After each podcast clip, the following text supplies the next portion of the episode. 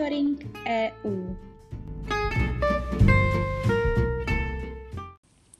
Zastoupení Jihomoravského kraje při Evropské unii vám přináší i tento týden ty nejnovější informace o dění v EU.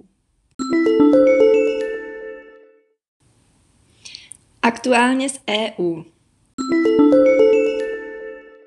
Brexitová dohoda, konkrétně protokol o Irsku a Severním Irsku, je v posledních týdnech znovu předmětem debat mezi Evropskou unii a Velkou Británií. Britský premiér označil současné nastavení transportu se Severním Irskem za neudržitelné.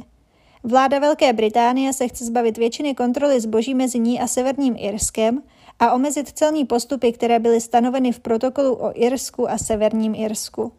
Chce tak umožnit volnější tok zboží mezi zeměmi. Hlavním předmětem sporu mezi aktéry je bezpečnost chlazených masných výrobků, kontrola kvality léčivých přípravků a pohyb asistenčních psů pro osoby se zdravotním postižením. Požadované opětovné vyjednávání ohledně protokolu Evropská unie zamítla. Je ale ochotná řešit obchodní konflikt mezi zeměmi. Východiska navržená Evropskou unii však v týdnu Spojené království zamítlo. Chorvátsko, které je nejmladším členom Evropské unie, loni vstoupilo do mechanizmu směných kurzů ERM2, který je označovaný jako čekárna eurozóny. Vstoupit do klubu zemí platících eurem by chtěl v roce 2023. Chorvatská vláda proto s blížícím se vstupem země do eurozóny zveřejnila motivy, které nechá razit na euromince. Na dvoueurové minci má být mapa Chorvatska, na jednoeurové kuna, na mincích v hodnotě 50, 20 a 10 centů Nikola Tesla a na těch v hodnotě 1, 2 a 5 centů hlaholici napsaná zkrátka HR. Motivy mohli navrhovat občané v online ankete Chorvatské centrální banky.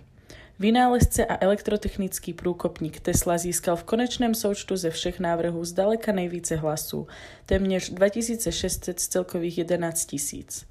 O jeho původ přitom Chorvate vedou letitý spor se Srby, kteří mají slavného konstruktéra elektrických strojů taktéž na jedné ze svých bankovek.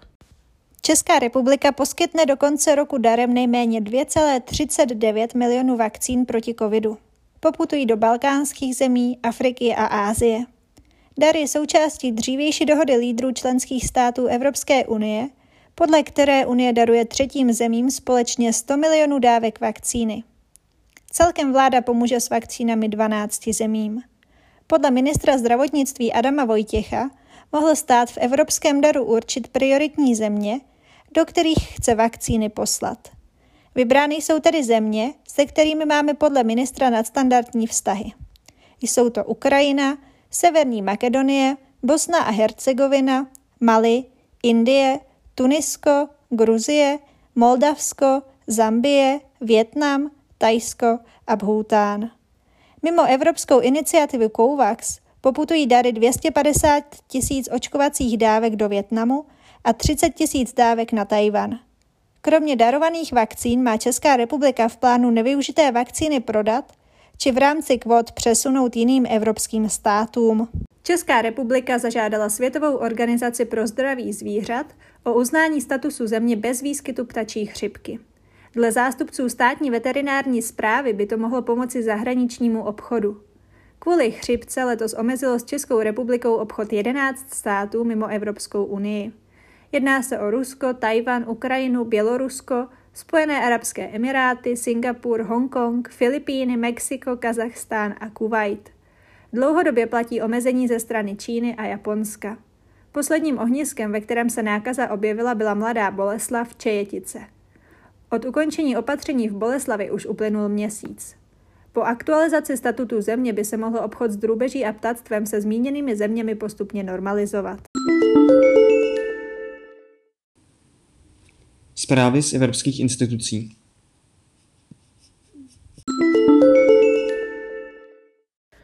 Evropská komise pohrozila 23 zemím Evropské unie, že je může postavit před soud, protože se opozdili se zapracováním důležitých unijních pravidel o autorských právech do svých národních zákonů. Vyzvala je zároveň, aby toto spoždění vysvětlili.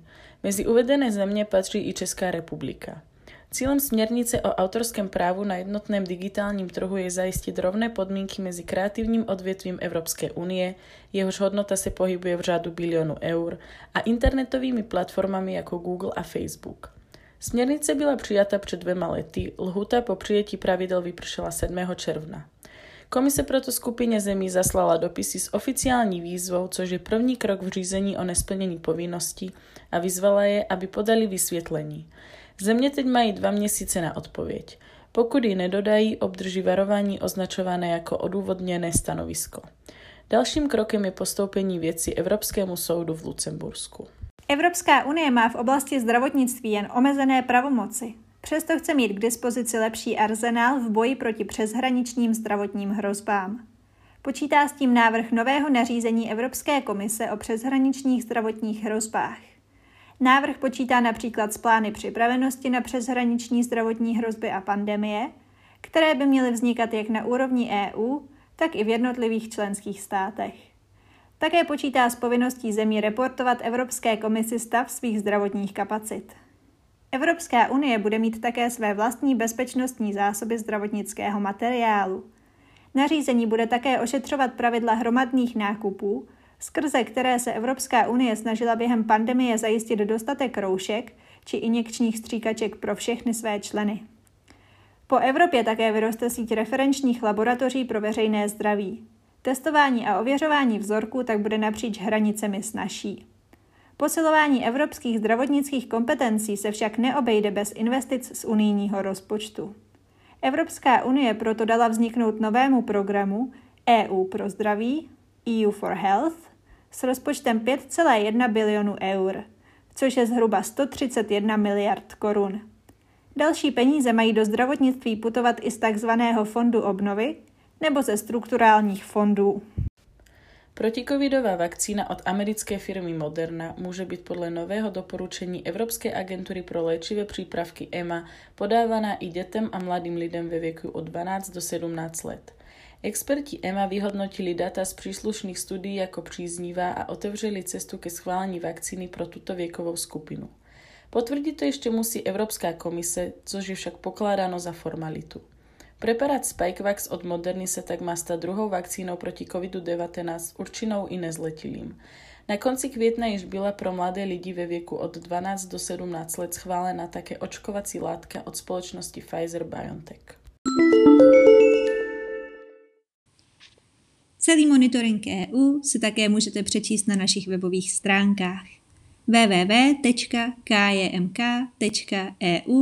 v sekci aktuality